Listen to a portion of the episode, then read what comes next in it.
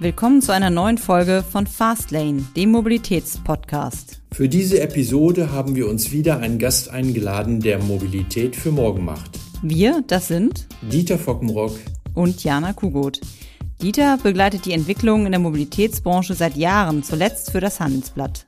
Jana leitet den Tagesspiegel Background Verkehr und Smart Mobility, ein werktäglich erscheinender Newsletter für die Branche. Unser dritter Gast ist Hildegard Müller, Chefin des Deutschen Automobilverbands. Wir sprechen mit ihr im großen Konferenzsaal des Verbandes in Berlin Mitte.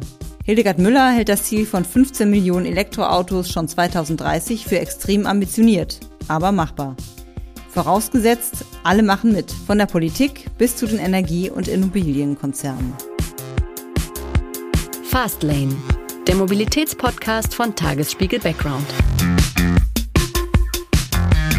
Gespräche mit Pionieren, Visionären und Entscheiderinnen über das mobile Leben von morgen.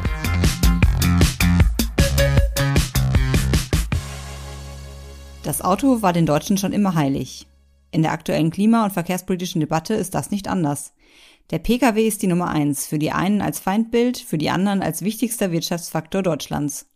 Derzeit geht es Volkswagen und Co. großartig, trotz Corona-Pandemie. Aber wird das so bleiben? Darüber unterhalten wir uns mit Hildegard Müller. Sie ist Präsidentin des Verbands der deutschen Automobilindustrie und damit Cheflobbyistin für die großen Autokonzerne mit ihren Hunderttausenden Mitarbeitern. Aber nicht nur für die, sondern auch für 1200 kleine und mittelständische Zulieferer. Und damit herzlich willkommen zu Fastlane, Frau Müller. Ich freue mich ebenfalls sehr dabei zu sein. Herzlichen Dank für die Möglichkeit zum Gespräch. Frau Müller, die Bundesregierung will die Bahn zum Zitat Rückgrat der Mobilität machen und das auch nochmal Zitat im ländlichen Raum. Das liest sich so, als sei es mit der Vorfahrt für den Autoverkehr jetzt vorbei. Ihre Industrie sollte sich offensichtlich Sorgen machen. Also ob es überall eine Vorfahrt für die Autoindustrie gibt, das wage ich schon mal zu bezweifeln. Aber ich will ähm, direkt ausdrücklich am Anfang betonen, dass ich in der Tat glaube, dass wir ein neues Miteinander der Verkehrsträger brauchen und dass wir die Klimaschutzziele im Verkehr nur gemeinsam erreichen. Und dazu gehört es wirklich ein Optimum auch den Verbraucherinnen und Verbrauchern zu bieten. Denn am Ende des Tages geht es ja darum, dass Mobilität Teilhabe ist. Und dafür müssen wir gute Lösungen anbinden, egal wer jetzt welches Verkehrsmittel vertritt. Im Koalitionsvertrag, Frau Müller, ist auch die Rede von einem, noch ein Zitat, alltagstauglichen Mobilitätsangebot als vollwertige Alternative zum motorisierten Individualverkehr. All das findet sich allerdings nicht unter dem Punkt Verkehr, sondern unter gute Lebensverhältnisse in Stadt und Land. Könnte es sein, dass die Ampelregierung da noch einige böse Überraschungen für BMW, Daimler, Volkswagen und andere Automobilhersteller versteckt hat? Also erst einmal ist es ja nichts Neues, dass sich in verschiedenen Kapiteln von Koalitionsverträgen äh, verschiedene Formulierungen auch finden, die für uns zutreffend sind. Wir haben auch mehrere Ministerien, die für uns wichtig sind. Und deshalb auch nicht nur digitalen Verkehr von Herrn Wissing, sondern mit Sicherheit auch ähm, das Thema Klimapolitik und Wirtschaft, äh, genauso wie Außenpolitik äh, überraschend, äh, vielleicht für den einen oder anderen, wenn ich das hier sage, kommen wir vielleicht später noch ein bisschen zu. Also, es wird Veränderungen geben, uns ist das völlig klar, jeden Scherz beiseite, wir sind in der größten Transformation unserer Geschichte. Und das ist eine Riesenherausforderung für die Automobilindustrie, aber wir wollen das als Chance verstehen. Chance hin zu mehr Klimaschutz, aber auch eine Chance, noch bessere, noch sichere und in Zukunft auch digitalere Autos auch zu bauen. Und da sind wir der festen Auffassung, dass auch in einem modernen Mobilitätsmix das Auto eine wichtige Rolle spielt wir wissen ja, wie schwierig es ist, äh, Verkehre und Verkehrsströme umzubauen, wie schwierig es ist, Infrastruktur im Land zu verändern. Und deshalb haben wir hier alle ein gemeinsames Thema, ein gemeinsames Projekt. Und äh, ich gehe auf die Verlockungen Ihrer Frage nicht ein. Ich sehe kein Gegeneinander, ich sehe ein neues Miteinander. Allerdings könnte das Ziel gute Lebensverhältnisse in der Stadt auch als Autos raus aus der Stadt bedeuten. So könnte man es auch interpretieren. Und egal, wie die Politik da in den nächsten Jahren agieren wird, lässt sich vermuten, dass die Akzeptanz für das Auto doch nachlässt, jedenfalls in den Ballungsräumen. Interessante Sichtweise. Gute Lebensverhältnisse bedeutet für erstmal für viele Menschen, das Auto nutzen zu können. Das Recht auf individuelle Mobilität bedeutet für viele gute Lebensverhältnisse, weil das Auto ihre Komplexität im Leben reduziert. Und deshalb ist mir das auch zu stereotyp. Das geht nicht gegen Sie, Frau Kugut, aber mir ist es äh, zu stereotyp zu sagen, gute Lebensverhältnisse in Ballungszentren heißt Auto raus. Also neuer Mobilitätsmix. Natürlich gibt es äh, zu viel Verkehr, gerade in großen, äh, großen Zentren. Aber ähm, man muss sich ja auch in Städten wie Berlin fragen, warum Menschen das Auto nehmen und suchen. Das heißt, das wird ja Gründe haben. Das hat für die mit ihren guten Lebensverhältnissen vielleicht zu tun. Den muss man also hinterher spüren. Mir ist wichtig, dass wir bei der Mobilitätsdebatte ähm, nicht in richtig oder falsch oder äh, gut oder schlecht hineingeraten, sondern wirklich überlegen, wie verbinden wir die Verkehrsträger, wie schaffen wir Verkehre, die vielleicht in ländlichen Räumen ganz anders aussehen werden als in städtischen Räumen. Wir diskutieren dieses Thema oft auch immer nur aus der Sicht von Ballungszentren, wobei die Mehrheit der Deutschen in ländlichen Regionen lebt. Und ich finde, eine moderne Mobilitätsdebatte geht auf diese Unterschiede ein und schafft halt auch unterschiedliche Lösungen für unterschiedliche Herausforderungen. Dann bin ich sofort dabei. Das wird in Großstädten zum Beispiel auch heißen, viel mehr Sharing-Angebote, Ridepooling, On-Demand-Fragen. Und das wird für Leute im ländlichen Raum, für die ja der öffentliche Nahverkehr oder die Bahn eher Hoffnung und Versprechen als Realität ist, äh, wird das auf Dauer auch weiter noch das Auto mit einbeziehen, um ihren Leben auch abwickeln zu können. Und wenn wir da alle einen Schritt weiter können, dann kommt die Diskussion vielleicht ein bisschen auch aus der, ja, aus dieser ideologischen Ecke heraus und wir setzen uns endlich dann hin und schaffen konkrete Lösungen. Und das ist übrigens das, was erfolgreich gewesen ist in anderen Ländern, wenn ich an Kopenhagen denke oder anderes. Äh, da hat man sich irgendwann hingesetzt und wirklich Stadtteillösungen entwickelt und darum geht es. Sie sagen es, zwei Verkehrswinden in der Stadt und auf dem Land sozusagen. Glauben Sie daran, dass auf dem Land das Auto denn jemals durch ein öffentliches Verkehrsmittel abgelöst werden kann? Sie haben es ja auch schon häufiger angesprochen, es braucht neue Lösungen, Carsharing zum Beispiel. Wie soll das denn auf dem Land gehen? Also ich glaube nicht, dass individueller Verkehr komplett durch den öffentlichen Nahverkehr oder Bahnangebote ähm, ähm abgeändert werden kann. Muss vielleicht auch nicht, aber ich glaube, dass wir zum Beispiel über das ganze Thema autonomes Fahren gerade für ländliche Regionen eine große Chance haben, Shuttle-Systeme anzubieten, wo der öffentliche Nahverkehr nie kostendeckend fahren kann. Oftmals ist ja in ländlichen Regionen der Schulbusverkehr das einzige, was ein stabiles Gerüst im öffentlichen Nahverkehr ist. Und ähm, Shuttle-Systeme, kleine On-Demand-Fahrzeuge, die zum Beispiel Menschen abholen können zum Einkaufen oder ähm, äh, zum Arzt zu fahren oder abends die Kinder von der Party sicher nach Hause. Ähm, insofern träume ich auch in ganz anderen Dimensionen über, über neue Mobilität als nur in bisher großen Gelenkbussen versus kleinen ähm, Individualautos. Aber dann ein Shuttlebus betrieben durch den ÖPNV? Natürlich, also autonom fahren sozusagen, aber vielleicht auch freie Anbieter. Also ich bin ja erstmal für eine wettbewerbliche Situation. Klar ist aber, dass es eine Grundversorgung von öffentlichen Räumen auch geben muss und insbesondere dann geben muss und gerade bei ländlichen Regionen, wenn man auf der anderen Seite eine Debatte führt, Dinge zu verbieten. Ähm, ähm, ich glaube, man kann Verbotsdiskussionen nur dann führen, wenn man redlicherweise wirkliche Angebote auch macht an die Menschen. Ja, die Lösung der Verkehrsprobleme ist ja die eine Frage, ähm, äh, die äh, Reduzierung der äh, klimaschädlichen Gase die andere. Deutschland soll ja nach dem Willen der Regierung äh, Vorreiter werden und zwar auf allen möglichen Gebieten gleichzeitig, nämlich sowohl in der Luft als auch auf dem Wasser und auf dem Land. Und das gilt natürlich dann insbesondere auch für den Autoverkehr. Sind die Ziele der Regierung reines Wunschdenken oder ist das machbar, Frau?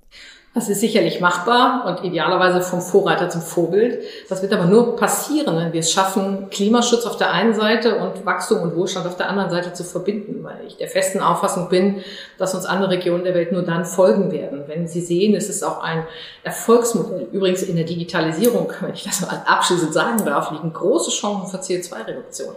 Ähm, äh, effiziente äh, Verkehrssteuerung und, und Lenkung äh, oder wie gesagt halt äh, solche Systeme äh, im öffentlichen Nahverkehr in ländlichen Räumen können großen Beitrag zum Klimaschutz leisten. Die Ziele, die die Bundesregierung hat, sind sehr ambitioniert. 15 Millionen Autos bis 2030 ist eine klare Ansage. 15 Millionen elektrische Autos. 15 Millionen, Entschuldigung, ja, elektrische Autos bis 2030 geht über alles das hinaus, was bisher in Plattformen etc. auch erarbeitet worden ist und muss man ein bisschen auch ja, visuell zu machen. Das heißt im Prinzip ab diesem Jahr jedes zweite Auto elektrisch, äh, damit uns auch die Größe der Aufgabe bewusst ist.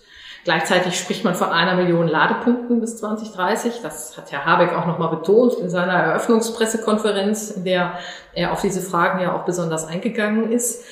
Dafür müssten wir pro Woche rund 2000 Ladepunkte brauchen, bauen, um eine Million Ladepunkte bis zum Jahr 2030 zu erreichen. Wir bauen aber rund 300.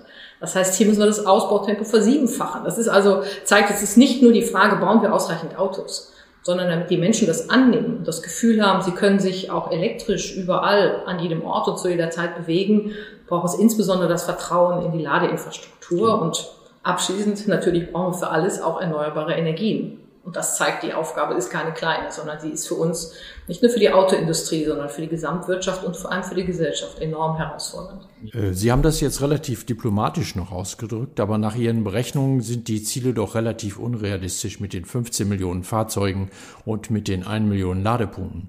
Nee, das wäre jetzt eine Ausdeutung, der ich nicht zustimmen würde. Es ist ambitioniert. Ähm, ich traue der Autoindustrie zu, dass sie 15 Millionen Autos baut ob die Verbraucher sie annehmen. Ähm, aber auch da, ich bin nicht unoptimistisch.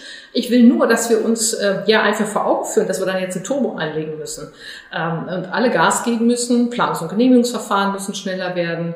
Wir brauchen ein Zusammenarbeiten der verschiedenen Bereiche, die Kommunen mit den Energieversorgern, mit der Autoindustrie, mit großen Wohnungsgesellschaften ähm, etc. Also es ist keine Aufgabe, wo man mit dem Finger auf andere zeigen kann, sondern wir sind jetzt da alle gefordert, das zum Gelingen zu bringen.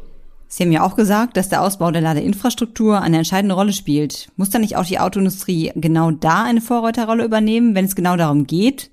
Und nicht nur nach dem Staat und nach Unterstützung rufen? Also erst einmal, wir tun das. Wir, die Autohersteller, auch die Zulieferer bieten ja auch äh, und bauen auch eigene Ladeinfrastruktur auf. Das zweite ist, es gibt auch ein Gemeinschaftsunternehmen mit Ionity, was insbesondere Schnellladepunkte auch installiert, auch an Autobahnen etc. Wir sehen uns in der Verantwortung, aber es ist nicht damit getan, eine Ladesäule irgendwo hinzustellen. Wir brauchen zum Beispiel einen ausreichenden Energieanschluss, einen Netzanschluss, ganz banal. Und jetzt kann die Autoindustrie nicht noch Energieversorger werden. Also das meine ich ja. Wir brauchen eine konzertierte Aktion, ein Zusammenspielen der verschiedenen Faktoren.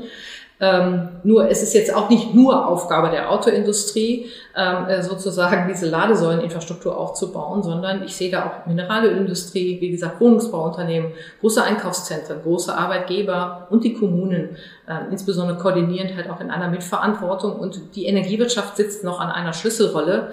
Wie gesagt, die beste Ladesäule nützt nichts, wenn der Stromanschluss nicht stabil ist. Ja, diese ganze Debatte äh, um das Thema Elektrifizierung des äh, Straßenverkehrs ist immer so ein bisschen die Debatte auch um das Thema Henne oder Ei. Ich interpretiere Sie jetzt einmal so richtig, Frau Müller, äh, dass erstmal die Ladeinfrastruktur aufgebaut werden muss, bevor es mit der Elektrifizierung des motorisierten Verkehrs so richtig losgehen kann. Nein, das ist, glaube ich, auch nicht richtig. Zumindest die Autoindustrie investiert nicht nur 220 Milliarden Euro bis 2026 Sie bringt in den nächsten Jahren über 150 Modelle, da ist für jeden Verbraucher was dabei ähm, äh, auf den Markt, egal ob klein, ob groß, ob Familienauto, äh, ob anderes, auch im Bereich äh, Nutzfahrzeuge, Lieferverkehre passiert auch eine Menge zur CO2-Reduktion. Ich will nur sagen, wenn man gleichzeitig ein politisches Ziel bis 2030 setzt, dann kann man sich den Markt nicht mal irgendwie so entwickeln lassen, was das Thema Ladeinfrastruktur angeht. Das sind sehr harte Ziele. Wir wollen die ähm, anstreben. Wir bauen unsere Werke um. Aber dann muss begleitet halt auch dieser zweite Punkt. Und deshalb ist Henne und Ei nicht mehr richtig, sondern es ist eigentlich etwas, was sich gleichzeitig dynamisch jetzt entwickeln muss. So, Frau Müller, wir gehen jetzt mal auf die Überholspur und auf unsere Fastlane und machen mal ein bisschen Tempo auch bei den Fragen und bei den Antworten, also kurze Fragen und auch Kurze Antworten. Sie haben die Wahl. Tesla S-Klasse oder Smart Zweitürer? Smart Dreitürer. Und warum? Ähm, mein Mobilitätsbedarf äh, privat ist einfach ein, ein Zusatzauto äh, neben meinem Dienstwagen. Und da liebe ich kleine Flitzer in Städten, die wenig Platz brauchen. Aber insofern ist das auf mein Individualverhalten abgestimmt. Welches Verkehrsmittel bevorzugen Sie auf langen Reisen? Das kommt wirklich drauf an und das ist keine Ausrede. Ich bin da rein nach Effizienz. Was ist das Praktische, das Pragmatische, das Schnellste oft mit Blick auf meinen Terminkalender? ist oft die Bahn, ähm, es ist auch das Flugzeug, aber an bestimmte Regionen halt auch der Dienstwagen. Muss die Cheflobbyistin der deutschen Autoindustrie eigentlich Benzin im Blut haben oder nochmal ein bisschen anders ausgedrückt? Wie würden Sie Ihr ganz persönliches Verhältnis zum Automobil beschreiben? Also Benzin habe ich nicht im Blut, demnach müsste ich zurücktreten. Ähm, äh, ich habe sehr pragmatisch. Ich fahre gerne Auto. Ich fahre auch gerne selber Auto, äh, gebe das auch zu, habe auch Spaß an Mobilität, aber ich nutze wirklich genauso andere Verkehrsmittel und muss, glaube ich, auch nicht zurücktreten, wenn ich auch mit dem Fahrrad fahre. Ähm, das hatten wir jetzt auch nicht erwartet, dass Sie Ihren Rücktritt ankündigen, Frau Müller.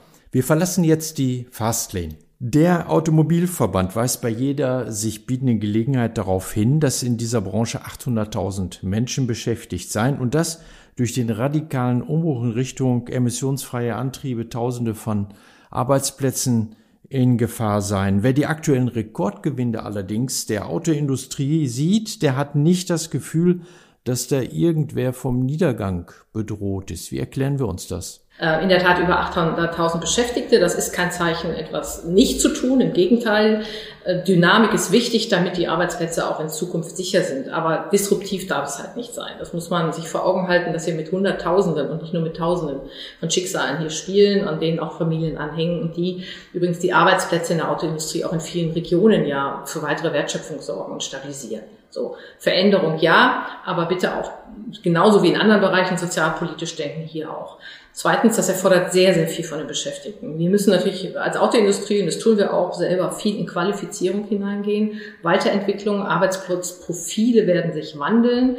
Und nicht jeder, der, ich sag mal, in der klassischen Montage tätig war, ist halt der Digitalspezialist für die Zukunft. Und das wird schon ein erhebliches, eine erhebliche Veränderung geben. Und dann muss man auch wissen, dass über die Hälfte der Arbeitsplätze ähm, in der Automobilindustrie am Verbrennungsmotor hängen.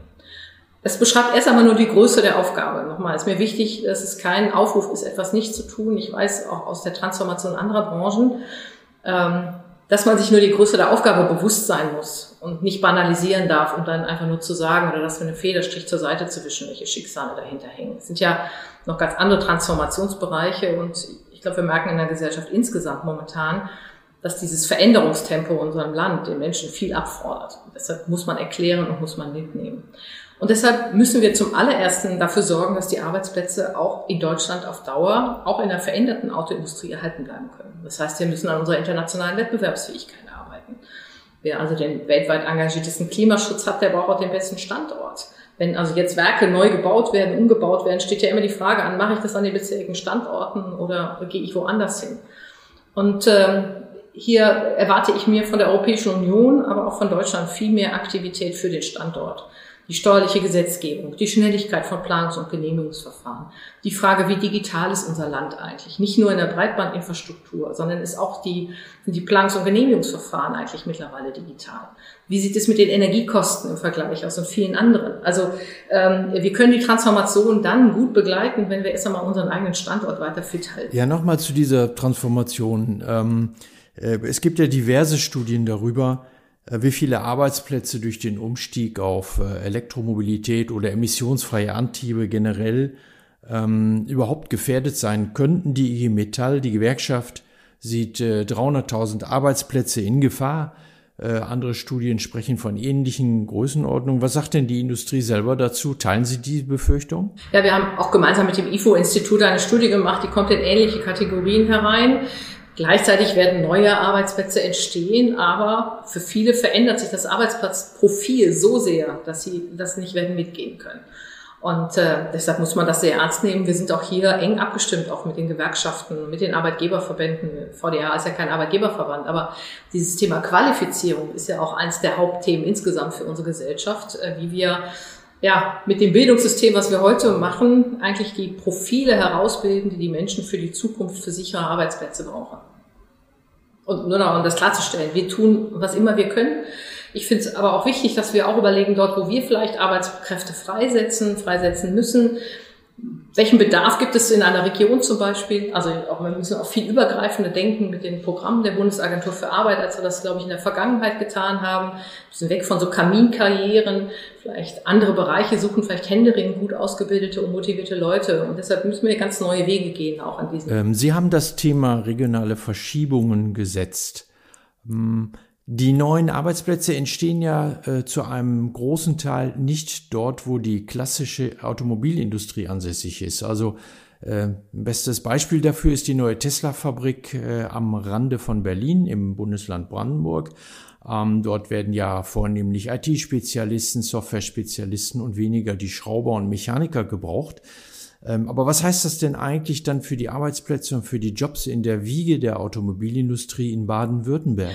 Also erst einmal, äh, auch dort entwickelt sich natürlich wahnsinnig viel dynamisch. Ich habe ja gesagt, die Autoindustrie ist im Umbau, im Wandel, die Werke werden umgebaut, das gilt für Zulieferer, äh, äh genauso wie es für die Hersteller ist. Also insofern ist das insgesamt und die Gewinne der, ähm, äh, der Automobilindustrie, die Sie angesprochen haben, die ist auch sehr unterschiedlich verteilt und kommt in hohen Teil übrigens auch aus Exporten oder aus globalen Märkten. Ähm, es ist also gar nicht nur so, dass das alles hier am Standort gemacht wird. Und damit ist insbesondere für die Zulieferer die Herausforderung wirklich noch am, am größten. Ähm, und deshalb ist so eine Nachricht wie mit Tesla eine gute Nachricht, weil das natürlich Zulieferer auch anzieht aus Deutschland und Zulieferexpertise. Die müssen da nicht in Grünheide bei Tesla sitzen, aber ähm, ich sag mal, der Sprung hier über den Atlantik wird mit Sicherheit für unsere Zulieferer auch ein gutes Suchen. Aber speziell die Zulieferer haben doch oft das Problem, dass sie auf äh, Verbrennertechnik spezialisiert sind. Ja, aber auch nicht nur. Und die entwickeln natürlich auch ihre Geschäftsprofile weiter. Also wir haben, ich habe nur gesagt, aus dem heute über die Hälfte der Mitarbeiter im Verbrenner heißt nicht, dass das auch die Zukunftsplanung von Unternehmen ist. Nur sie können nicht von heute auf morgen den Schalter umstellen. Sie müssen sowohl das Geschäftsmodell weiterentwickeln, neue Produkte, die im Weltmarkt führend sind, als auch ihre Mitarbeiter mitnehmen. Und deshalb ist es äh, Chance und Herausforderung gleichermaßen. Ähm, wir wollen, dass äh, Deutschland ein Automobilstandort bleibt, der Automobilstandort auch in Europa.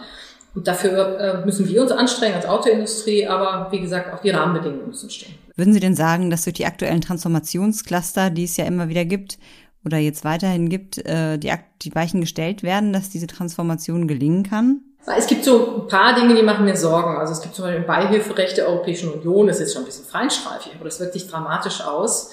Ähm, ich will zwei, zwei Themen der Europäischen Union nennen. Das eine ist das Beihilferecht.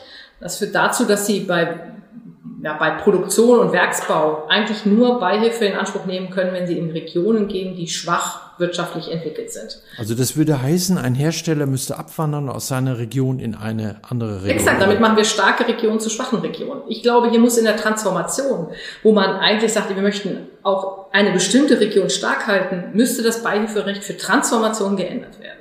Das ist ein Punkt, da sind wir in Diskussion.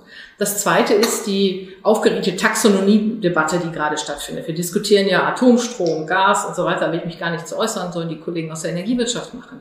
Aber ähm, es wird mit der Taxonomie für Branchen in der Transformation enorm schwierig, Zugang zum Kapitalmarkt zu finden. Auch das ist widersprüchlich, weil gerade Unternehmen, die daran arbeiten, ihr Geschäftsmodell zu verändern, brauchen Zugang zum Kapitalmarkt, Kredite, Fremdkapital, was sie unterstützt. Wenn die Taxonomie das am Ende des Tages unmöglich macht, äh, tun wir uns nur einen Bärendienst. Denn auch dann wird das hier nicht in Europa entstehen, sondern in anderen Regionen der Welt wird es ja wahrscheinlich gefordert werden. Und das ist so gute Absicht, aber die Wirkung ist eigentlich transformationsschädigend. Äh, äh, das liegt mir am Herzen. Ich will ja diese Transformation, ich will, dass sie begleitet wird. Und deshalb ist sowohl Beihilferecht positiv zu prüfen, als auch die an der Taxonomie wirklich zu überlegen, wie kann die Taxonomie zu einem Instrument werden, was, das, was die Wirtschaft begleitet in der Umstellung und nicht, was einfach nur Ja oder Nein, gut oder böse, modern oder alt sagt. Ja, aber die Taxonomie soll schon steuern, das ist ja die Idee. Ja, natürlich, aber äh, momentan ist es so, dass eine Branche die quasi als äh, Verbrennungsmotor, also Zulieferer, der im Verbrennungsmotor zurzeit engagiert ist, der wird eingestuft als ein altes Geschäftsmodell und hat es schwierig, Zugang zum Kapitalmarkt zu bekommen. Das geht runter ganz konkret bis in die Sparkassen, Volksbanken, äh, Raiffeisenbanken zur Ort schon jetzt und wenn zu erheblich verteuerten Konditionen nochmal.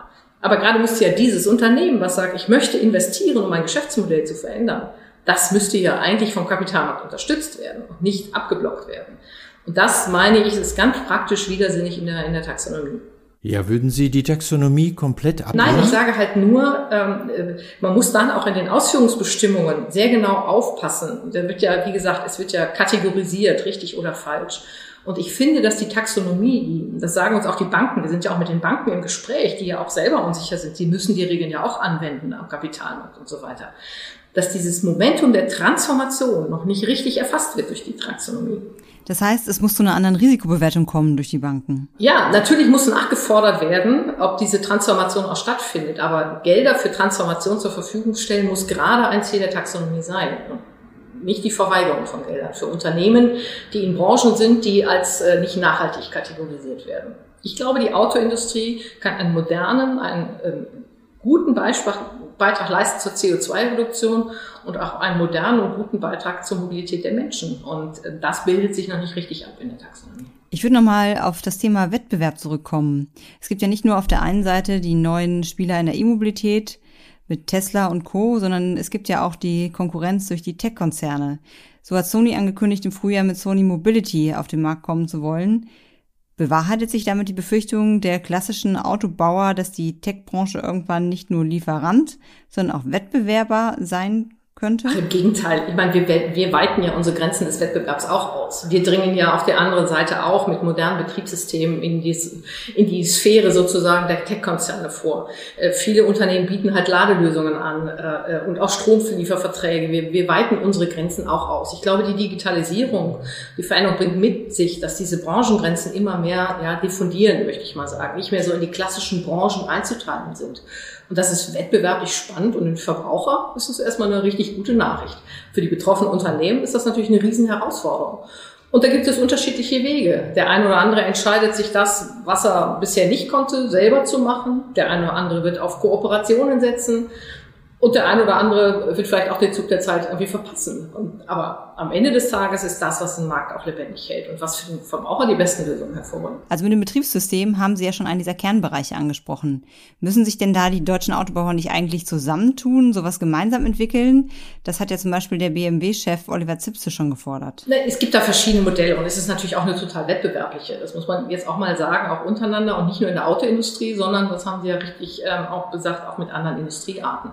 Und ich glaube, die einen werden sich zusammenschließen, die anderen werden sagen, äh, wir, wir versuchen es selber darzustellen und die dritten versuchen äh, Joint Ventures mit den Tech-Konzernen. Also und deshalb gibt es da verschiedene Wege. Es ist jetzt nicht am Verband das als richtig oder falsch. Äh, ich bin nur dafür da, dass die Rahmenbedingungen sozusagen sind, dass dieser Wettbewerb möglichst ungehindert stattfinden kann. Wenn Sie jetzt, Frau Müller, mal einen Strich unter all diese Veränderungen und Herausforderungen machen würden, Frau Müller, und einen Blick in die Glaskugel werfen müssten, was würden Sie sagen? Würden, werden alle Hersteller in Deutschland oder ziehen wir die Grenzen etwas weiter in Europa diese Veränderungen überleben? Also mit den Glaskugeln ist immer so ein Ding. Für die Rheinländerin in mir ist das Glas ja erstmal immer halb voll. Das heißt, ich bin wirklich sehr optimistisch, dass die Autoindustrie äh, in Deutschland auch gut aufgestellt ist, um diesem Wettbewerb zu begegnen.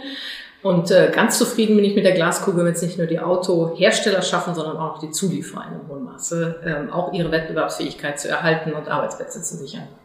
Ja, Frau Müller, wir biegen in die Schlusskurve unserer Fastlane ein und werfen einen Blick noch einmal auf Ihren beruflichen Werdegang. Der ist ja, wenn ich das so formulieren darf, ein bisschen bunt. Sie sind Bankkauffrau, sind Betriebswirtin, sind die erste und einzige weibliche Vorsitzende der Jungen Union. Sie waren Bundestagsabgeordnete. Sie sind Kanzleramtsministerin gewesen. Sie waren Topmanagerin in der Energiewirtschaft bei RWE und Energy. Nun sind Sie Lobbyistin für die Automobilindustrie. Welchen Wunsch haben Sie da noch offen? Erstmal fühle ich mich ziemlich alt, wenn Sie diese Station des, äh, meines beruflichen Lebens so sagen, aber ähm, für mich extrem spannend und äh, ich erkenne wiederkehrende Muster, wie wichtig gesellschaftlicher Dialog ist, wie wichtig Transformation ist, das auch immer zu erkennen und sich zum Treiber selber zu machen. Und da habe ich, glaube ich, in der Autoindustrie eine spannende Aufgabe gefunden. Also insofern fühle ich mich hier sehr wohl. Sie haben kürzlich in einem Interview gesagt, die Verkehrsdebatte in Deutschland sei gefährlich aufgeheizt, unter anderem, weil Nichtregierungsorganisationen für sich in Anspruch nehmen, für die gesamte Gesellschaft zu sprechen. Hat der Verband der Automobilindustrie nicht denselben Anspruch? Nein, ich würde, also ich spreche für die Autoindustrie, aber nicht für die gesamte Gesellschaft. Und ich finde, ähm, dass wir uns alle hüten müssen. Wir haben ja viele aufgeregte gesellschaftliche Dialoge. Und das meine ich jetzt sehr, sehr ernst, dass äh, wenn wir die Gesellschaft nur zusammenhalten, wenn wir verschiedene Facetten einbringen. Und ähm, dazu gehört, dass die NGOs eine ganz wesentliche haben. Wir haben eine, aber ich glaube, die Verbraucher haben auch nochmal eine Perspektive, die über unsere und die von NGOs auch hinausgeht. Und das muss man berücksichtigen, genauso wie ich das auch mit Stadt und Land gesagt habe. Und wir würden viel mehr erreichen in der Umsetzung unserer Ambitionen im Klimaschutz, wenn wir nicht mehr ideologische Schlachten der Vergangenheit schlagen würden. Das Ziel ist klar. Die Frage des Obs ist entschieden, sage ich immer. Wie wir das jetzt am besten machen, da, davon hängt die Zukunftsfähigkeit unseres Landes ab, davon hängt viel für die Teilhabe von Menschen ab und sehr, sehr viele Arbeitsplätze. Und deshalb sind wir alle aufgefordert, äh, uns zusammenzusetzen. Und ähm, ähm, ich verfolge, wenn ich das sagen darf, mit großer, großer Sorge, dass wir auch einige Klimaaktivisten haben, die sagen, die Demokratie bringt es im Prinzip nicht, wenn ich das mal sehr verkürze. Die ähm, ähm, Entscheidungsprozesse seien zu langwierig oder die jetzt auch schon jetzt schon enttäuscht sind von den Grünen in Regierungsverantwortung und anderes mehr. die Mühen einer Transformation zu unterschätzen und einfach nur pauschale Forderungen in den Raum zu stellen. Das ist ein gefährlicher Weg, weil es soziale Imbalancen und Unfrieden bringt. Und wir werden das nur gemeinsam schaffen. Und wir werden das nur mit demokratischen Mitteln schaffen. Das äh, ist mir ein echtes Anliegen, ich das am Ende noch sagen darf. Äh, das meine ich sehr, sehr ernst. Äh, wir haben die große Chance, in einer Demokratie zu leben, in der man seine Meinung sagen kann, in der man sich politisch einbringen kann, in der man aber auch akzeptieren muss, dass auch andere Menschen vielleicht mal andere Meinungen haben und andere Mehrheiten auch haben. Aber deswegen auf die Demokratie zu verzichten, würde ich für sehr gefährlich halten. Also die eigene Meinung steht nie über dem Gesetz und damit auch die Wahl der Mittel nicht. Ja, dem wollen wir nichts mehr hinzufügen. Frau Müller, wir bedanken uns recht herzlich für das Gespräch. Ich danke. Vielen Dank. Das war Fastlane, der Mobilitätspodcast von Tagesspiegel Background. Sie wollen mehr wissen über Verkehr und Smart Mobility? Dann testen Sie kostenfrei unser werktägliches Briefing. Pünktlich um 6 Uhr in Ihrem Postfach. Mehr Informationen auf background.tagesspiegel.de